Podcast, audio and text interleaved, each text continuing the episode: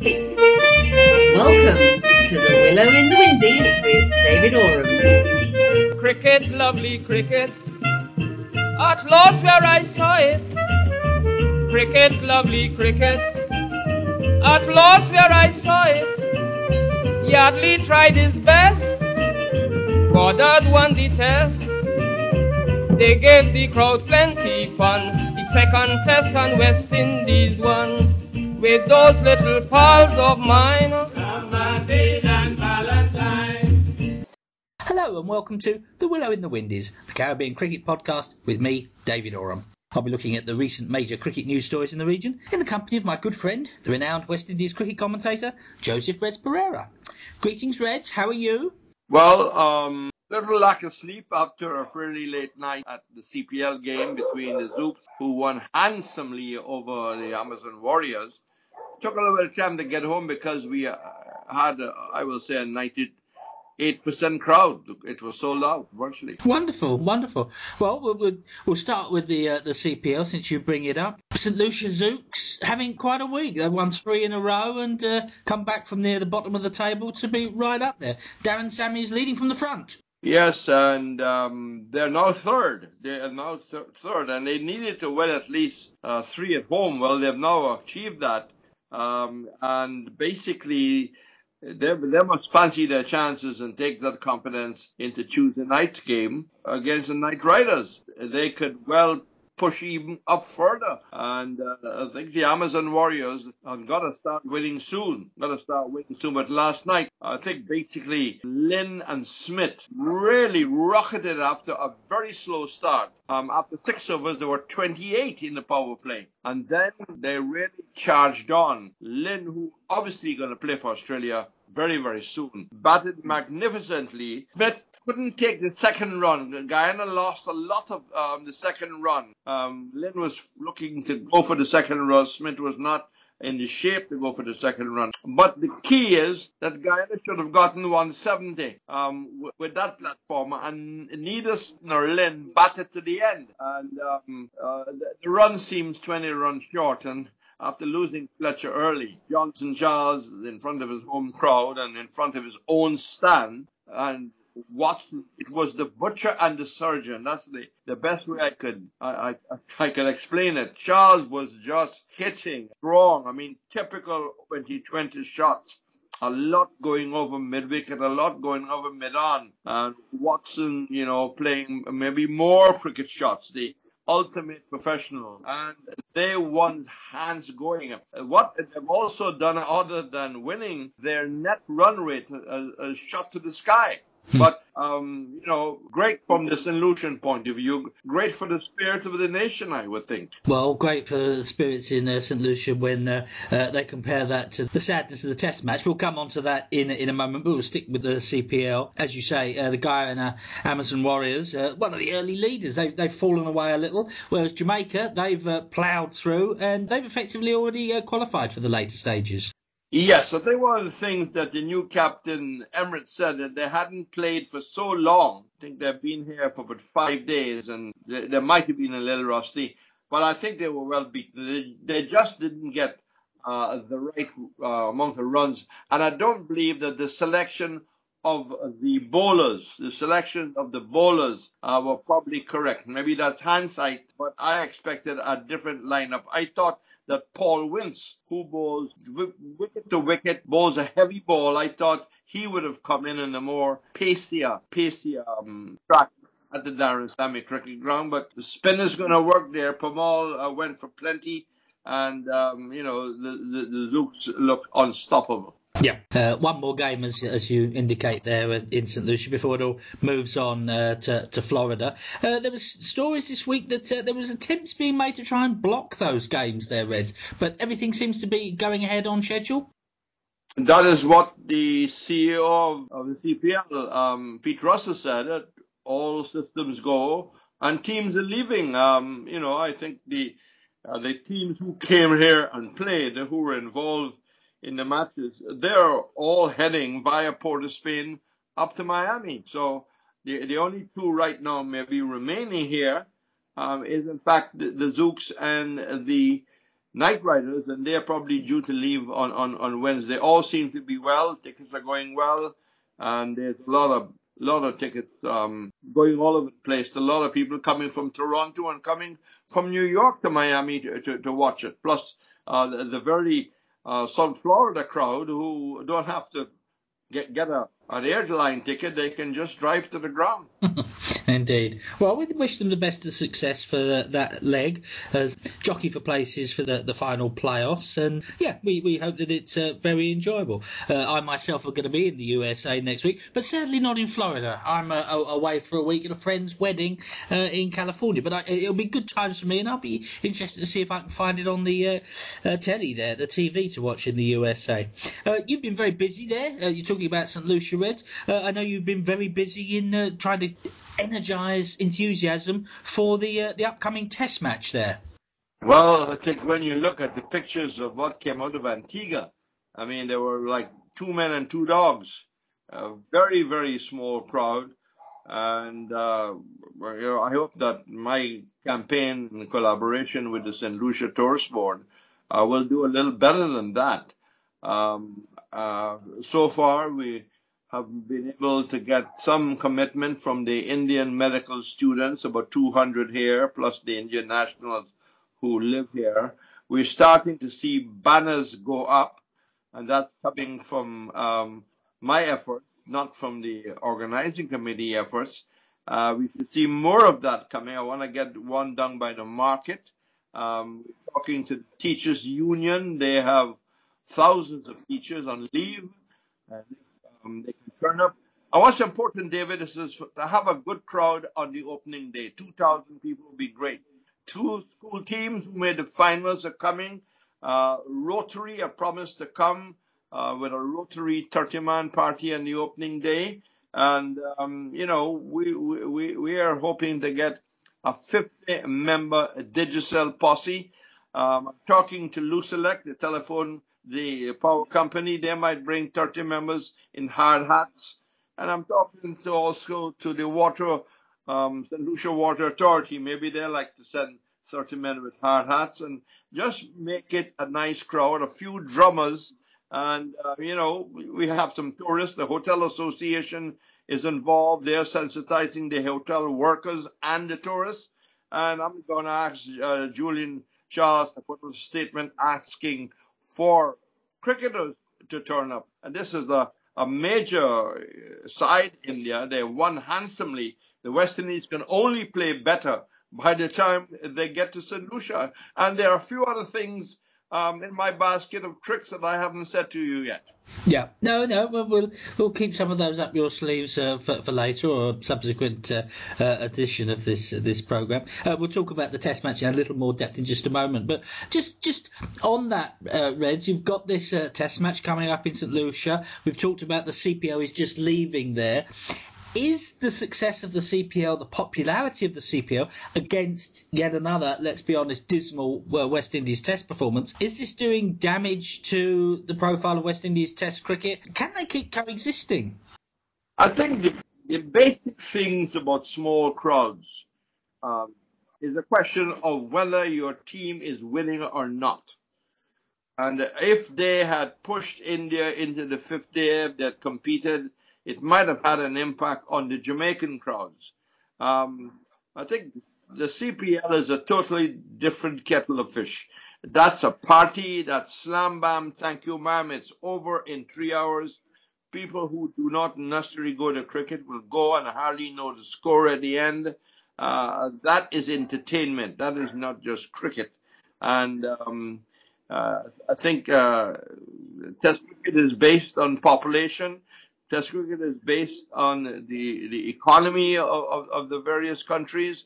Test cricket is based on whether your side is winning or not. I will think if you could turn the clock back and bring back a Clive Lloyd 11 or a Viv Richards 11 or a late Sir Frank Worrell 11, you will see a few more people. Um, but uh, that unfortunately cannot be done.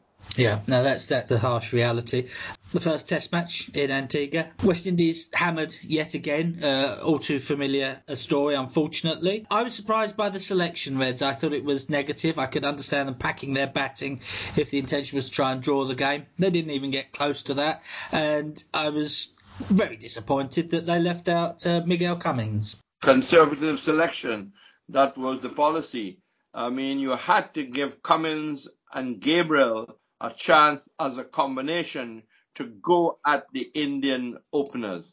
And in a certain extent, for a short while, uh, Gabriel did that, but he just didn't have backup. Hmm. Uh, you have a situation where they played the extra all-rounder, both himself, Rapid, and uh, the captain, Holder, were bowling at 120 miles an hour. Now, on that Jamaican track, I mean, that's fodder. That's fodder. Um, I think the wrong team w- w- was selected. Um, I expected Johnson to have been left out, but I certainly didn't think that Miguel Cummins would be left out. And I want to be honest, although Raffet batted very well in the second innings and ready to show that, you know, the, the, you can cope against the Indian attack, I didn't have it in my squad. Um, it causes some complications now. Will they keep him there? Will they bring Cummins in? Um, you can create a, an opportunity um, by playing um, Hope in place of, of Blackwood. Difficult to see Blackwood getting back into the Sabina Park test after getting north and north. I mean, you know, somebody has got to like him up there, as the boxing story goes, uh, for him to play at Sabina Park. I know it's his home ground, but um, you know, Hope scored a hundred against the Indian tourists, and he really must come in.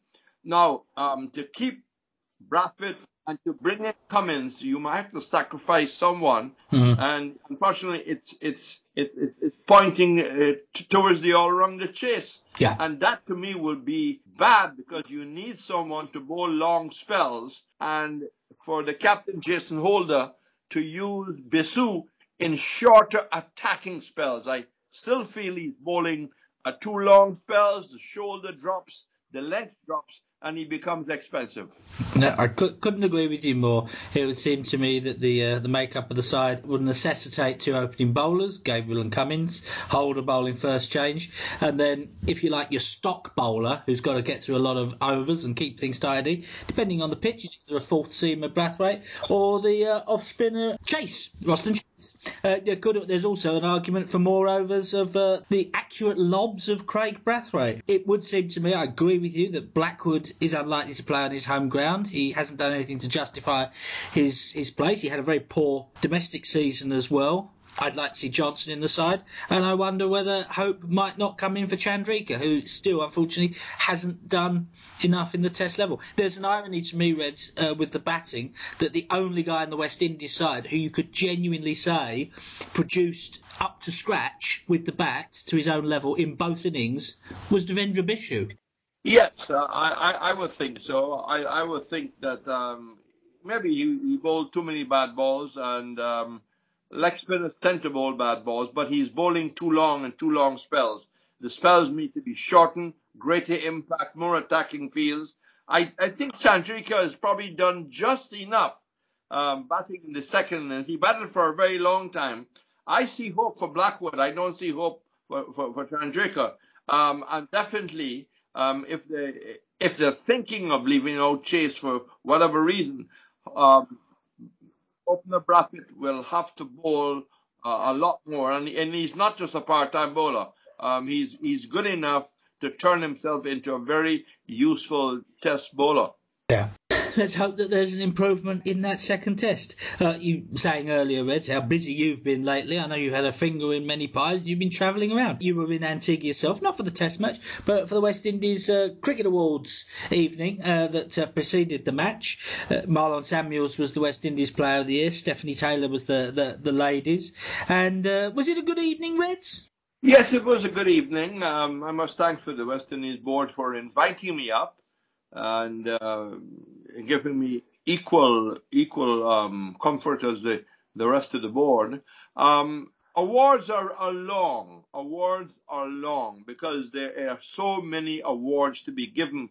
And let's face it, David, they had the West Indies team, they had the women's team, and they had as many as the West Indies under 19 team as possible. Don't forget that some are in fact involved in franchise and were not in Antigua or couldn't get to Antigua.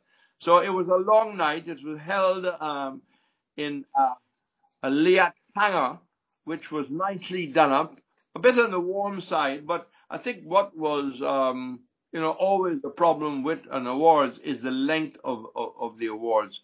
What I did find out is that uh, the West Indies board, no statement has been made that they are now awarding 15 contracts to the women. 15 contracts to the women. And my understanding is, and that was not announced by any means, um, neither, was the, the role of Clive Lloyd in the future. My understanding is that the present CEO, Michael Muirhead, um, will be ending his term in October. Will be he- he- ending his contract in his association with, with, the West Indies board in October. Um, you probably will hear more of that later, whether the job will be advertised or whether there will be one of those companies who search for that kind of talent. But I would like to see a, a, a cricket type, uh, a person with a, with a cricket type background. Um, and uh, that's a story that has not broken yet. It's just about to be broken on this program. Mm. Oh, well, thank you for that. Thank you for sharing that. And uh, we'll, we'll keep our eyes peeled and our ears as well. I know another contract that's up for renewal at about the same time is uh, that of the Director of Cricket, Richard Pybus. Uh, we await to see whether he's going to continue in that or uh, there'll be somebody else in that role. Um, as we find out, we will let you know. Uh, you mentioned the women there, uh, Reds their 50 over tournament was concluded recently. They've now started their 20 over tournament. But there was a lot of criticism in Guyana that uh, a lot of these games, even though it wasn't literally raining, were abandoned because of waterlogged pitches. A lot of criticism that there wasn't the flexibility to move some of these games to some of the more main stadiums. Yes, I, I think that um, that that's something that I've read about. Well, not being there, it's hard to judge. Um, I always feel that when you have any youth tournament, any tournament at all, especially when you're playing from, from away from the main grounds, you need to have as much backup um, covering, as many tarpaulins as possible, uh, so you can cover um, the square and you can maybe uh, go as far as to cover the 30 yard area. Um, and uh, whether whether um you know you and I could discuss this any further, I, I I'm not sure because you really need to be in Guyana. You really need to understand. Uh, I remember um, St. Vincent borrowing covers from St. Lucia when they had matches there. So extra covers, you know, coming in um, really helps a, a, a host association. But overall, I'm told it was very rainy and maybe covers in, in the final analysis might not have helped. But the point you make about switching uh, might have might have solved uh, the problems of one or two games. Incidentally, I see that the last tournament being played, all the matches were played at Providence, and um, because of better conditions, uh, they, they, they, they, were, they were all played. Yeah. Well, there has been a lot of seasonal uh, and unpleasant weather in the Caribbean of late one's always with cricket uh, in the hands of the, the gods, as it were, with with the elements.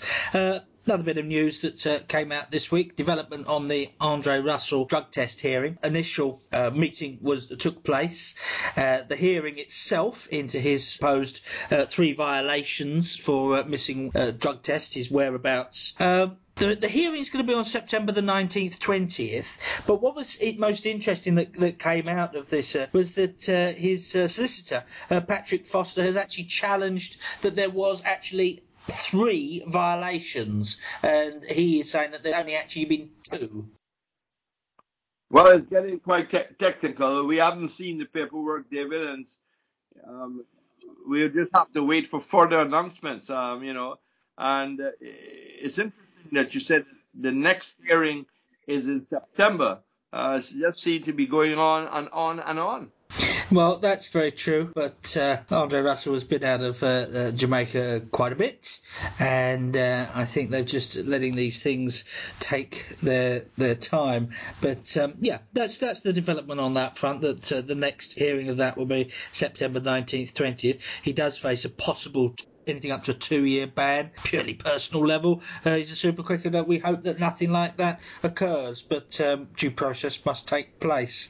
Uh, have you been watching much of the England-Pakistan series, uh, Reds, on the international stage? Yes, been watching, and um, well, certainly saw uh, a great Pakistan performance. Um, that was really an outstanding performance. Um, England has bounced back, but I think surprise not only to me, but surprise to a lot of former players that England have decided, um, you know, bat on in, in this test match before uh, calling it a day. I mean, uh, with such uh, a huge lead and your bowling staff only bowling what, um, 60 overs? Um, you know, I, I, would think there are a few captains like Mike Brearley. Um, I would think um, Garfield Sobers, I would think Ian Chappell, Clive Lloyd himself, Sir Vivian Richards would have said, bat again. You know, uh, Pakistan, you bat. No, no, that it, it, it, surprised me, Reds. But they've batted, they've only batted for 40 overs or something. Oh, they've rattled up approaching 200. Uh, Pakistan have been set 565 in five and a half sessions. Um, one would think that that should be enough, weather allowing. But uh, as we know from the history of uh, Manchester, where this Test match is being played, uh, nothing is ever uh, that clear cut. Um, two questions. Um, what did Pakistan make in the first innings? Oh, you're putting me on the spot there. What did they? What... Well, they didn't make much, so you know, offering them over 600 runs. 190 or something. Yeah. Well, I mean that that tells a story, and maybe it would be poetic justice if it rains for the next two days in Manchester. It may well be indeed. Uh, we shall see. We shall see. Um, for the last uh, five minutes or so, uh, Red, we always like to uh, look back. There's quite an obvious one to look back to, which we're going to do in a moment. But just to sort of tidy up one thing, uh, you pulled me up quite rightly last week after the show that I hadn't. We, we talked about uh, Harold Joseph, and I didn't provide his his career figures. So just briefly for those that were were interested in that. Harold Joseph, he played uh, between 1975 and 1988 for Trinidad and Tobago. In that time, he played 25 first class games and took 75 wickets at just over 34. But his uh, breakthrough season was uh, 1981 when he took 23 wickets at uh, 26.05 and was one of the uh, cricketers of the year. So just to sort of uh, tidy that one up for you, Reds. Uh, but our main feature, our main topic for the for the last few minutes in the ne- within the next week, it's going to be the 80th birthday of the greatest cricketer that uh, ever walked the planet, Sir Garfield Sobers. Yes, and um, there is a big celebration planned. Um, I haven't seen the final list um, that will honor the, great man. Um, I know a number of stars were invited. I'm just waiting to see from the organizers who are those stars. I'm trying to actually get in for the game, the voice of Barbados, uh, trying to put together a team mm. that would include someone who played with Sir Garfield um, for Barbados and for the West Indies, um, Prof Edwards, who was a fast bowler, mm. Erskine King, who kept wicket for Barbados, who played with Sir Garfield, and uh, someone like myself, who of course didn't play, uh, but uh, saw Sobers, um, saw Sir Garfield um, in 1955 was my first look against Australia, and it was a funny dismissal. Ian Johnson bowled the Sobers. He cracked him off the back foot, and he hit the instep of Billy Watson, and it, the ball looped up to Johnson, and the record books will show that Sobers scored and bowled Johnson a great a great cricketer. He gave a lovely interview last week on uh, Barry Wilkinson's fine program there in the Caribbean, his uh, weekly cricket show Line and Length. It was devoted to uh, uh to, to, Sobers, and uh, he asked Sobers about uh, how he managed to be a, a, jack of all trades, or not just a jack of all trades, a master of all trades, bowling left arm seam, finger spin, wrist spin, and, and and Sobers said he did whatever was required by the team. If the, if they were short of a leg spinner they slow left arm leg spinner, he would he would do that if they needed somebody to take the new ball. He did that, and he turned himself into all of these things. Quite remarkable. Well, you know, in his second in his second Test series, his first against England, when he got his first cap, and his first wicket was Trevor Bailey caught McWatt. In his second series against Australia, he ended up opening the batting after a while and hit a brilliant 50 odd against um, the likes of Miller and, and, and, and Lindwall. Most attacking shots you can ever think about. And th- those were just maybe signs of things to come. And did they come after that? Hmm. It's uh, it's often commented about his great exploits with the bat uh, and with the ball. Yeah, on, on a personal basis, I, I, was never quite sure how, having not seen him, how good a player he was. I remember when I was a young man trying to work out my all-time world team, and uh, I was I was daft enough to not put Sobers in it, uh, and I showed it to my dad, and he queried why have I not got Sobers in there. And I said, well, because I'm picking my best six batsmen, my best six bowlers, and my best wicketkeeper. And he said, you fool. Sobers was was one of the greatest six batsmen alone of all time. Well, I would have thought that after you did that, you would have lost all your pocket money for the next month. but there, there, there's a sweet story um, on a calypso um, where um, someone calls the uh, fire station and reports a fire, and the the um, fireman at the other end and says, "Not now, lady, not now. Sober bat- Sobers is batting." uh, it must have been wonderful to see Sobers with bat ball in the field in his pomp. Um, thankfully, there's footage of it, but uh, I do hope that uh, somewhere on another plane there's uh, uh, a, a, time machine or something that we can all go and uh, see players like that play back in the past, as you were privileged to do, Reds.